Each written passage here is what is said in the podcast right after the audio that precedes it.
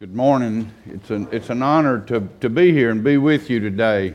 I want to do a little infomercial for the upcoming play. B.J. Johnson is a friend of mine. I met him a number of years ago in Jackson, Mississippi. I was taking a course on evangelism, and he came in. I had no idea that John Wesley was about to come through the door of our classroom. There was a loud rap, and, and he came in. It was just, it's really a blessing and everything that he shares, I think down to the last word, is from the journals of John Wesley. So it's not him speculating about John Wesley. Some of us may not even know that name, but John Wesley is one of the most prolific Christians that has lived in the modern era. Of course, we're talking the 1700s, but he, he went like 50,000 miles on horseback preaching eight or ten times a day. He wrote many, many, many books, mostly writing them while he was riding his horse, going from place to place. So he's an amazing guy. The other thing about BJ that I hope we will invite him back for is that he's a part of a group called, I don't know if he's a part of them, but he works for YWAM, which is Youth with a Mission. And he goes all over the world, and he's done this play in many other countries as well as all across this country but he goes all over the world teaching people how to learn whole books of the Bible, to memorize whole books of the Bible. I, I haven't uh, been exposed to that, but it, it's an amazing process. So I just wanted to encourage you to think about participating in that. I think it'll be a blessing to you. So I'm used to preaching on the street, and the people are dressed a little different than we are this morning, and I am as well.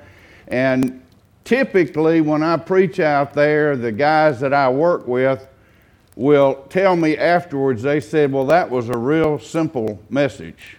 I'm not sure they mean it as a compliment, but, but I actually take it that way because the gospel is very straightforward. And, and I want to be as simple as we can possibly be this morning. And I want, I want to invite you and myself. I've never spoken that I wasn't speaking as much to me as I was to anybody. To invite us to have an honest discourse with ourselves and God about where we are with Him. To be real it, it doesn't matter. All of us have a facade. Everybody puts on somewhat of a front, but when it, we're before God, it's just heart to heart. He's looking at our heart, and I want you to be real with Him, and I want me to be real with Him, because there's only two groups of people on earth. There are those who are in Christ, and I'll come back to that in a second, and those that, that are not. And we're, in one of those two groups, and the only difference between those who are and those who are not is that those who are in Christ have received a gift. They haven't done anything to make themselves better. They simply have received the gift, for God so loved the world that he gave his only Son, that whoever would believe in him would not perish, but have everlasting life. Our part in that is simply to receive. We don't have any part. There's nothing, nothing in our hand we bring, simply to the cross we cling, as the, as the hymn says. So I want, to, I want to look at that. I want to look in depth at today, and then we're coming into this new year. I want us to, to say, Where am I with you this year, God? Where am I with you today? And, and what am I willing to do this year in terms of that relationship to, to see that grow? All of us have room to grow. Doesn't matter where we are, we, we have places to go in Christ. There's too much of me in the way between me and Jesus. And I think the same's probably true of you as well. Uh, I think that that's a common malady that we all suffer from. So I want to talk about for a few minutes about what it means to be in Christ. This is simple and it's straightforward but it has nothing to do with being in this building or any building that looks like this. You can sit in one of these buildings from birth to death.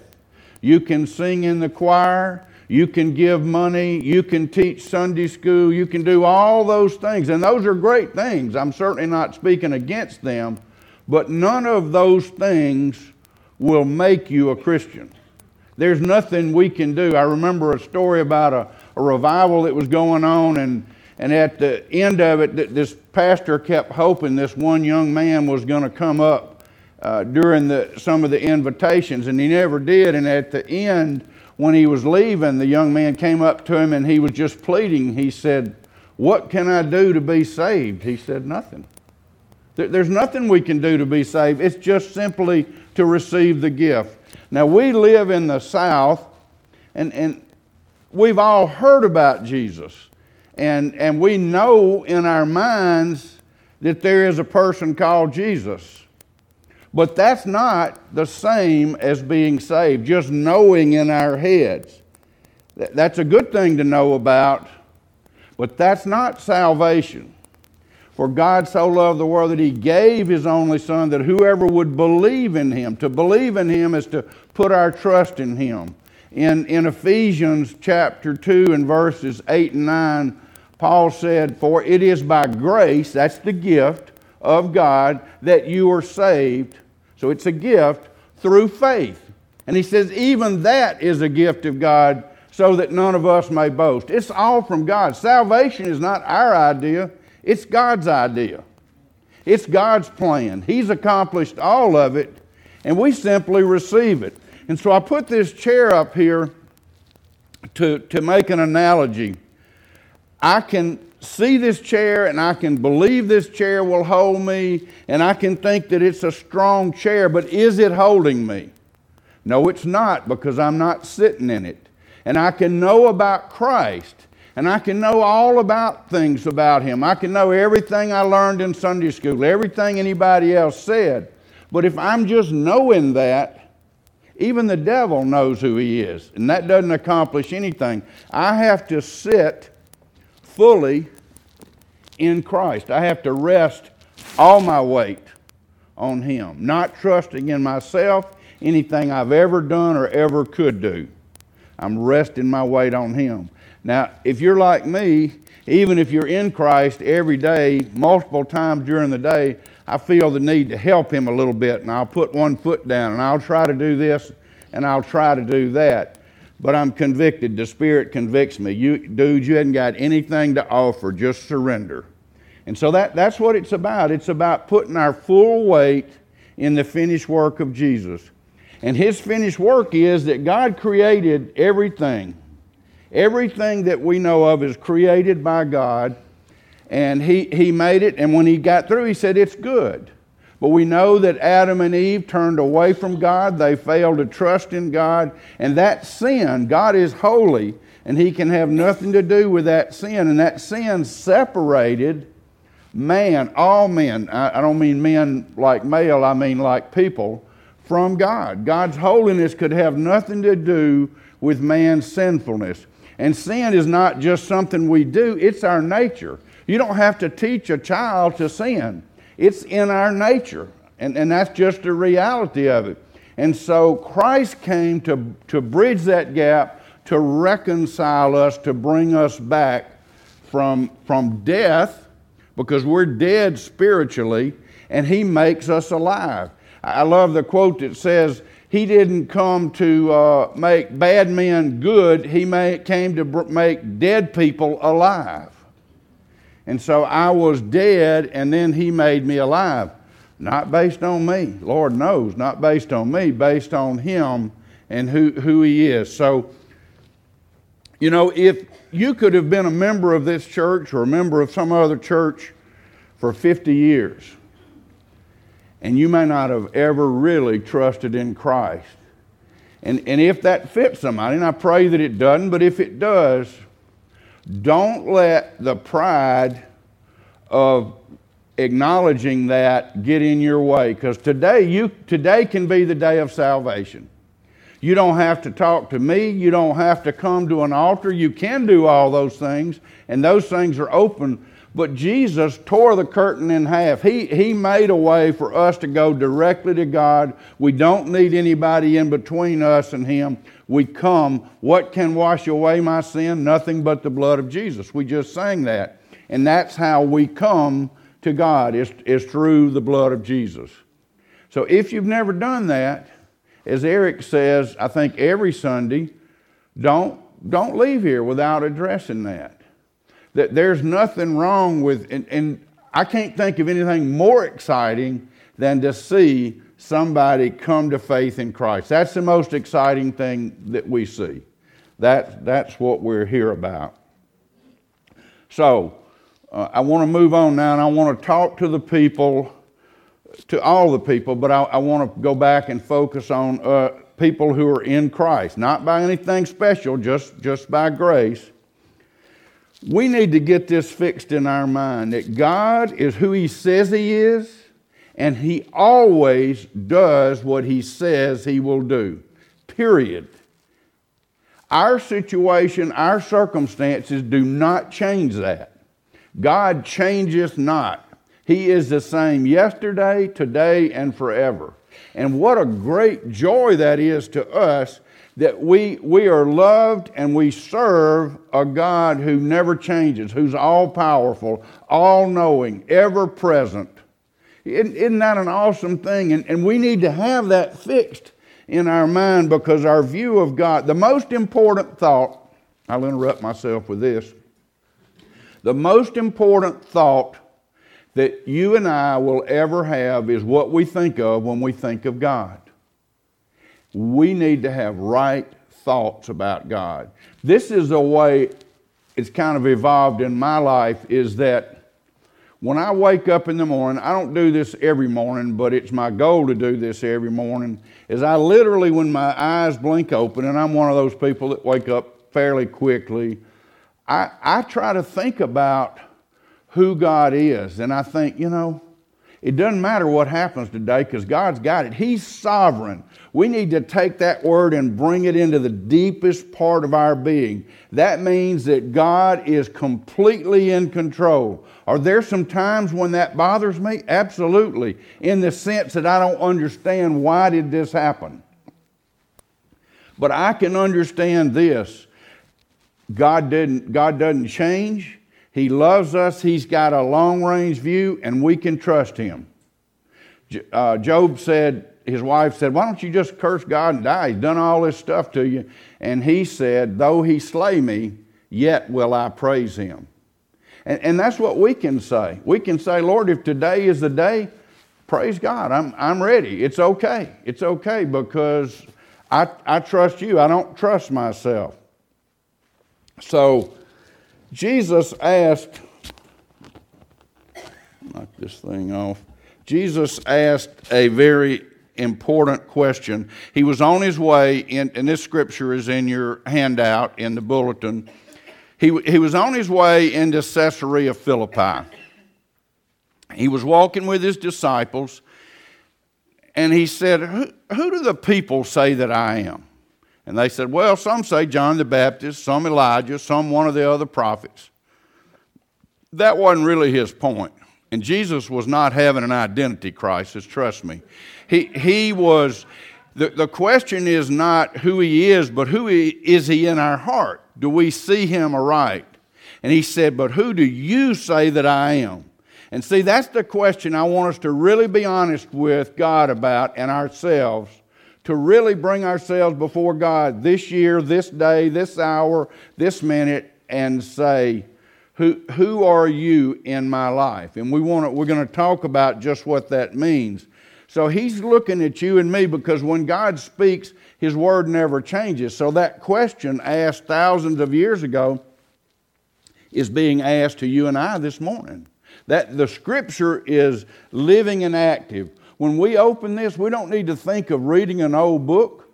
We need to think that we're opening the living Word of God that's living and active, and that God is speaking directly to us, revealing Himself to us fresh, new today. And so it's a joy to open this book and have the King of Kings and Lord of Lords speak to me at my house in Covington, Louisiana. So, you know, and, and He wants to speak to all of us. So, in my former life, for a long time, I sat on a bench and I listened to evidence and I made judgments. And so here is here's the question Can I be convicted and can you be convicted of knowing who Jesus is in reality, to, to being who He's called us to be? How, how would we know that? We've all got to answer that question. When, when we take an honest look at ourselves, here's what we need to look at. What am I spending my time thinking about? Because what I think about is what's most important to me. Now, I know that my friend Daryl is thinking about the national championship tomorrow, tomorrow night. And I know that his beard tells me, which he hadn't cut since they started playing, that he's all in for that. But I also know his heart for the Lord, as much as any of us can know another person's heart. And so we, we need to be real and we need to be honest and say, where, where am I before you? And see what the evidence is in our thoughts, also in our words. How do we speak to other people? Not at church, yes, not, not that that's not important, but when nobody else is looking. When, when we're speaking to the cashier at the uh, convenience store, or the lady that takes up money if you don't have a tag at the causeway entrance, or whoever it is, the people that, that other people aren't going to see. How, how are our words? Uh, God says, only say those things that are helpful for building others up. Is what I'm saying helpful for building others up? So, our thoughts and our words and our actions. How are we spending our time? What, what is the focus of our time in this day, in this hour, in this year, in 2020? Are we truly following after God? And, and then the subject that, that is sensitive to everybody and they draw their feet under the pew is, is what are you spending your money on? Does your care of what God has entrusted you with reflect a Christ centered life? That's between you and God. You know it, and He knows it. But you need to be honest, and I need to be honest, and we need to bring those things before God. Everything we have is a gift from Him. Everything, even our breath. The fact that we're sitting here is a gift from God. We need to recognize that we couldn't even raise up out of the bed but for Him. Coming back to my chair from a, from a different angle, to trust in Christ, Proverbs 3 5 and 6 says, Trust in the Lord one of my favorite scriptures and most challenging ones, with all of your heart. So, what does that mean? He says, lean not on your own understanding. So, today, when, when something happens at work or on the road, if somebody cuts me off or, or at work somebody does something I don't like, how do I respond to that? Am I responding from a Christ centered point of view or a Hollis centered point of view? plug your name in there. And so to trust in the Lord with all of our heart is to sit fully and trust Him. What is the opposite of trust? To worry, to be angry, to be not all anger, but, but largely, to, to worry, to be, to be afraid. He said, Fear not, for I am with you. Wherever you go, do not be discouraged. Be strong and of good courage, for the Lord your God will be with you. My mother, who just passed away a couple of months ago, uh, very much. In fact, that's on her tomb, and and she had that where she could she could see it, and that was just like a rock to her uh, to to see that all the time, and just to be reminded of of who God is. If if if we don't honestly bring ourselves before God, then and and have this conversation I love the way I heard somebody put this one time. We're picking our own pocket. We're, we're denying ourselves of a great blessing. It seems fearful to be real before God, but guess what? Newsflash, He already knows your side of it and my side of it. So let's, let's be real with Him. Let, let's be real. So, the, the scripture from Mount Carmel, that's one of my favorite places in the Bible because it, it's a powerful message, and it also, to me, tells me that God's got a sense of humor. Because I'm not going to go into all of that, but there's a place when the prophets of Baal are trying to bring down the fire, and and and Elijah's saying like, "Oh, maybe maybe Baal's on vacation, maybe he's asleep, maybe you need to wake him up." But the truth is, the powerful part of this is, if God is God, then serve God. And if, if God's not God, then go do whatever you want. Carpe diem. Do, you know, eat, drink, and be merry, for tomorrow we die. But we know that God is God. We know that we know that we know. So are we, are we living that out? Here's what I don't want us to do. He says, quit limping between two opinions. In James 1, it says, uh, the man who doubts is an unstable man. He's double minded. He's unstable in all his ways. He's blown and tossed by the wind like a wave. And that's not how we should be. So we don't want to limp. I don't mean that disrespectfully if anybody has a, any kind of disability, but we don't want to spiritually limp. We don't want to have a spiritual disability going into this year. We, we, want, we want to be strong in, in what we're doing. And how do we spot a spiritual disability? Well, in the, the, one of the scriptures that you have before you is where the rich young ruler engaged with Jesus. And he said, What must I do to be saved? And he said, Well, you know the commandments. Uh, love the Lord your God with all your heart, love your mother and father. And he said, I've done all those. But Jesus knew what was in his heart. There was not, there's nothing wrong with having assets. That wasn't the point. But he knew that between him and having a full, committed, surrendered relationship was his money. It just was blocking his view. And so he said, Go sell, sell all you have, give it to the poor, and come and follow me. Well, that, that um, diagnosed his spiritual disability. His money was his spiritual disability. All of us have spiritual disabilities. We all have things that come between us, but we need to work to get rid of those. And that's what this, this honest conversation is about. Eric may have picked me because I think I'm an expert in spiritual disability. Uh, and I'll give you the short version of that. In 1966, I was saved. I was 12 years old. And the Lord spoke to me that night at an altar like this and said, You will spend your life serving me. And, and I said, Yes, sir, right then. I mean, I was there. I really wasn't, didn't go to the revival for any purpose, but I knew there would be some girls there. But God had a different plan, and He called me down to the front, and, and I got saved that night at 12, and I said, Yes, sir, I'm all in. But then a few days later, I thought, well, you know, I've always wanted to be a lawyer, and my daddy's a lawyer, and he's got a job for me. I, will just do that. And so, you know, it just kind of went downhill because if we're not doing what God called us to do, then we're in a, we're, we're in a disability. And by 1987, my life was in a total mess. And that year, three different things happened where I almost died from like April 30th to, to um, Labor Day. And after Labor Day, when I survived the third life threatening event, I said, Lord, maybe there's something I'm missing here. and I, I, need to listen a little better. Well, in 2000, I, I got really backed into being the pastor of a church. I had no idea. I had been asked to speak a few times at churches, and this, this guy that was the superintendent in the Methodist church would say, look, this pastor's going to be out for three weeks with surgery. Would you go fill in for him? And, you know, and I was on fire and I said, sure, I'll do that. And one day he said to me, we've got another one of those little jobs for you to do. Well, at that time I was judge over the four counties that were my district. I had just gone into the restaurant business, the biggest mistake in my life.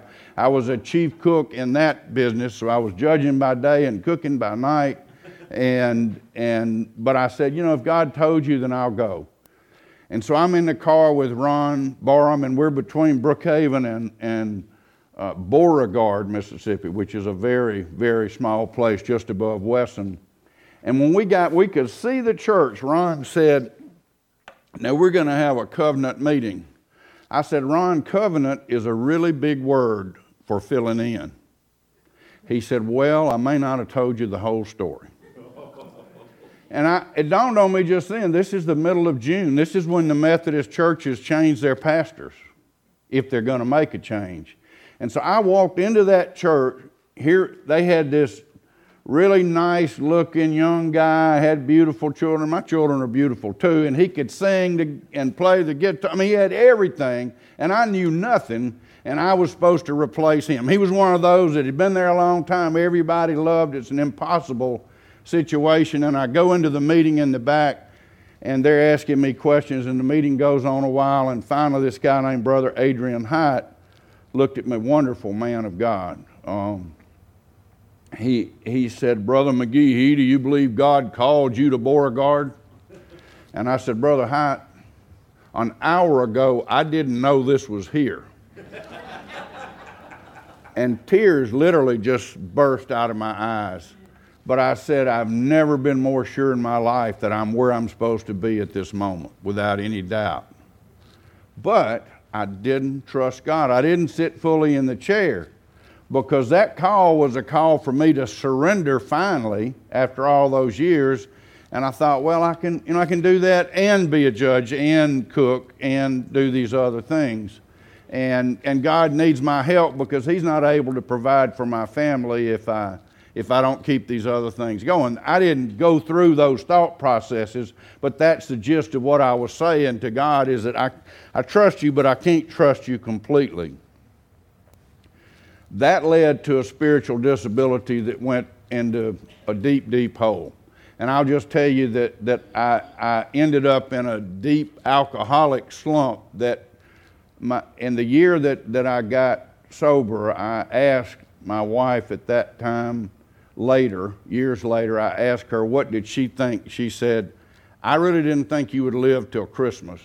And this, but on August 7th, got up and I was having my second morning drink at 7:30 in the morning and the Lord spoke to me and said, "This is not the way your life is going to end." I, that was August 7, 2008. That's been how many ever years ago that's been, and I hadn't had another drink since that morning, and I was completely caught up in that. But it wasn't about the alcohol, it was about the spiritual disability. It may, it, it may show up in your life in some other way, but if we're not doing what God calls us to do, if we're not being who God calls us to be, then we're going to suffer for it. If no other way, we're going to miss tremendous blessings that He has for us because God wants to bless us.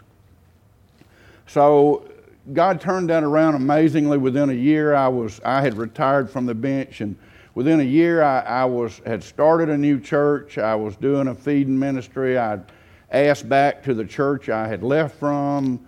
The Supreme Court hired me as a senior status judge, and I was their go to. I mean, you, you can't script that. I mean, I went from being on the side of the road handcuffed, nobody would have ever thought they wanted to ever have anything to do with this person, to I was the go to guy for, for the whole state. That's, that's, in fact, one of the justices said, when I met him one day, he's the only one I think I didn't know, and I introduced myself, and he said, I know who you are, you're Mikey. And you remember that commercial, Mikey, give it to Mikey, he'll eat anything? Well, that, you know, whatever hard cases they had, I became their guy. And that's from being as low as you can go. And so the point is that God slowly dragging me along. And on December 17, 2016, I was still working in that job. I was driving down Interstate 59 at the Millard exit uh, I was living south of Hattiesburg. and I was coming to New Orleans. It was a Saturday morning to do homeless ministry. And the Lord said, Are you listening yet? Literally. I mean, I, not in my ears, but in my heart, as clear as if you heard it with your ears. And I said, Lord, I'm all in. I'm, I'm, hearing, I'm hearing you this morning. And that night, when I got home from the homeless ministry, I wrote the Supreme Court I had probably a hundred cases on my docket that I was hearing at that time, and I said, I'm gone, I'm done. I got a higher call, and I never walked back in the courtroom after that day because I had learned what it was like to suffer under a spiritual disability, to, to be disabled completely. And then about two months later, the, the point of all this is, is that wherever you are, don't look back, look forward, because God can rehab you from where you are. And He'll work all things together for good for those who love Him and are called according to His purpose. So on February 28th, I was living on Black Creek, a beautiful scenic river in, in South Mississippi that. Uh, I literally was living right on the creek, and there's a beautiful trail. And I was walking that trail, and I was reading a book at the time called The Circle Maker by Mark Batterson. If you've never read it, I recommend it. And I, I just stopped on that trail, and I drew a circle with my walking stick, and I just knelt in it. And I said, Lord, all that I have and all that I am, I, I want to give to you. I don't want to hold anything back. And when I got back to my cabin, being a lawyer, I thought, I want some evidence of this. And I drew up a deed, and I deeded myself to the Lord. A quit claim deed saying, I'm yours, I'm no longer my own. And that deed is right in front of me on the wall where I sit by my computer every day to remind me as a witness against me that, that I, I'm not my own, I belong to Him. So, what are you going to do with Jesus in 2020? Are you ready to go all in? Are you ready to be, to be real with Him, to have that real conversation, to have Him probe those parts that you don't want probed and I don't want probed, for Him to reveal to us the things that are between us and Him? Anything that can block us from seeing who He is, to, to know that He's called us to take up our cross and follow Him, to deny ourselves. This life is not about us. This life is not about me and it's not about you. The, the reason we're here is to be in a relationship with Him. And if we miss that, we've missed the whole purpose of life. There is no other purpose. Now, we have a lot of different functions. What, whatever your avocation in life has been or is, that's great, but that's just your duty position from which you serve God. Whatever it is, if it's whatever it is. So he, he calls us, he says, if you don't hate your mother, father, brothers, and sisters, then you're not worthy to follow me. He was not promoting hate. You have to read that in, in context and understand.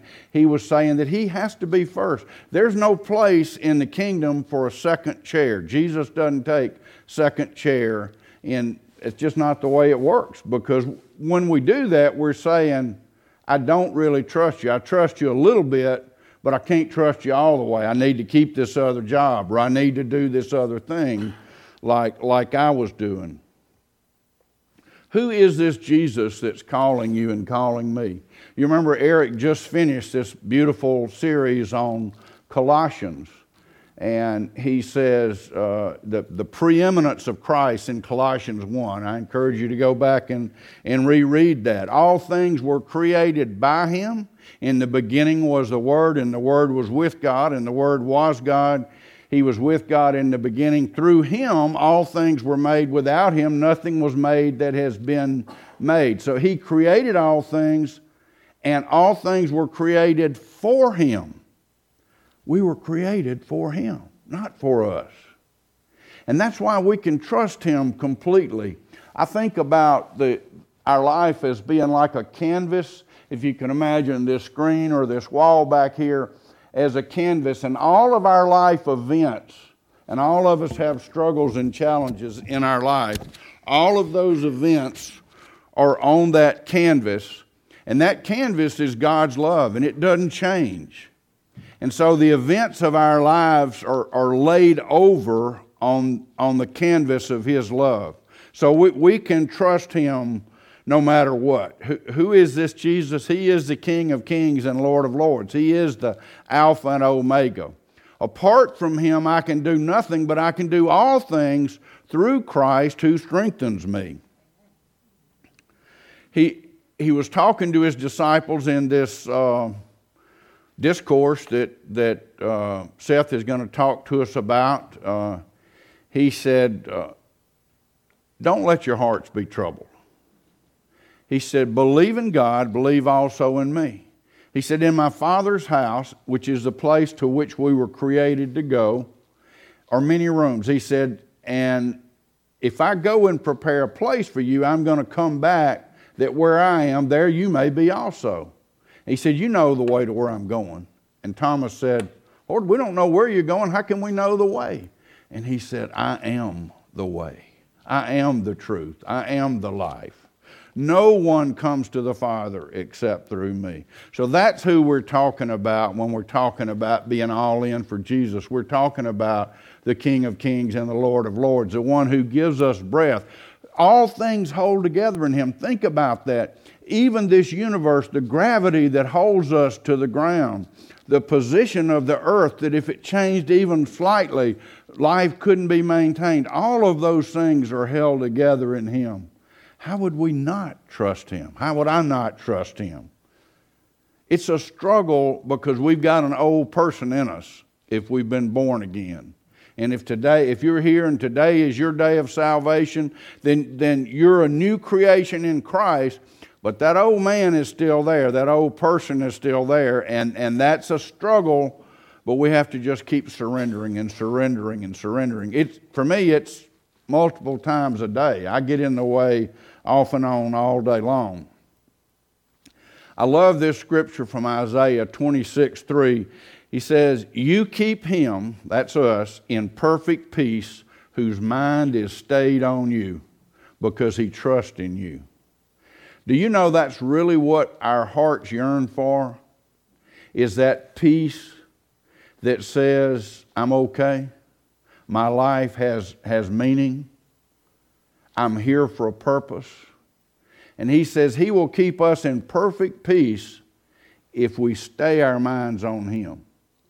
I don't know of anybody that can do that perfectly, but we can, we can have an honest discussion with God at the start of this new year and at the start of this day and say, Lord, I want to be that person. I want to be that person who's fully trusting in you. I've got a friend on the street that, that I've known since I first started going there about three and a half years ago. And I communicate with him almost every day. And he actually was a seminary student, and he just went into, he's got, he's got some spiritual disabilities. And uh, he's very skeptical. He, he, he accepts, but he asks me all the time, he says, So what do I do about this? He kind of testing me all the time. And I said, Well, you need to trust God. He said, I knew you were going to say that. That's what you always say. I want some practical advice. That's the most practical advice we can ever receive. In the moment, whatever your moment is, if it's at the four way stop, trust God. Think of the other ahead of yourself. Let him or her go first if, you know, and on and on and on, you're getting ready to write a check, just say, Lord, you know, this is your money. Am I, am I honoring you with this? Would you be pleased with this? God is the most practical person ever. He's, he's not a person, but that's the way we understand him. He's spirit. So I want to wind this up. In 2000, I think 14, 14 or 15, 15, I guess. I was on. I was living in Ocean Springs, Mississippi, and I was involved in the senior status judging, and I was in a little better shape. I ran every day, and, and I was running the bridge, the Bay Bridge from Biloxi over to Ocean Springs. Run is probably. A, I'm probably using that term loosely. it was. It was a slow jog. Maybe might be a better description a lot of people going back and forth, and I heard a whine coming behind me. I mean, like a high, I'm a motorcycle guy, and I knew that's what it was, and I knew this motorcycle was coming fast, fast. And what we, what I call, and a lot of people call a crotch rocket. One of the, I mean, these bikes will do 200 miles an hour. He's coming up, I'd say he's doing 120, 30, 40 miles an hour coming up the bridge. And when he got beside about where we were, he went up on his rear wheel and he went over that bridge doing 140 or so miles an hour with his front wheel in the air. And everybody was like, What is wrong with that guy? And I said, That's how I want to live the rest of my life for Jesus. He had no backup plan, he was all in. If his plan didn't work, there, there wasn't any plan.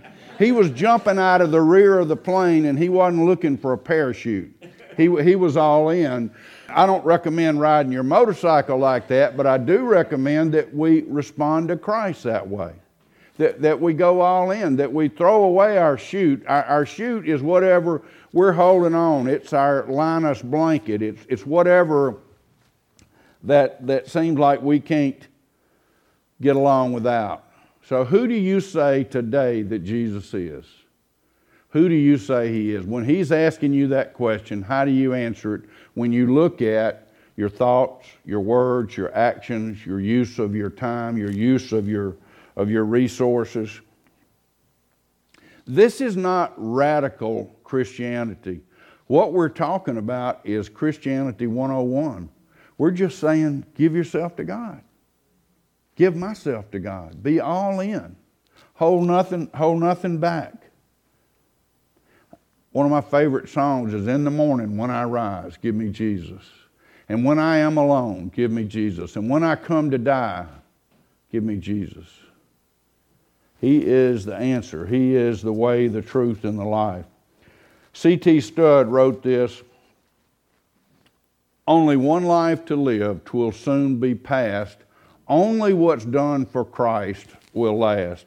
And when I'm dying, how happy I'll be if the lamp of my life has been burned out for thee. That should be our goal. That, that is my goal. I fail at it every day, but that's my goal, and I pray that that's your goal. And so, as we get ready to close, I'm going to pray, and, and I guess are we going to have another song? I invite you to think about this year and where you are. I mean, I've been inviting you, I continue to invite you. And I know that we don't normally do this here, but Eric's not here to tell me I can't. So uh, I, am either where you're sitting or come to the altar and just have a real encounter with God. You, you don't, there's nothing magical about this piece of wood and this carpet, but there's something about just bowing before the Lord and saying, Lord, I, I, hadn't, I hadn't gotten it perfectly, but I want to be that person. I want to give myself fully to you. So let me pray. Heavenly Father, I pray that you would prick my heart that I would go from where I am to where you've called me to be. Lord, I, I want to be all in, and I pray that for each of us. Lord, that, that we're missing I'm missing, we're missing the greatest blessings of life with each moment that we withhold any part of our heart from you. So, Lord, I open the heart, my heart. I pray that we would each open our hearts. Lord, there's no door, no room in my heart that, that I'm going to put a do not enter sign on.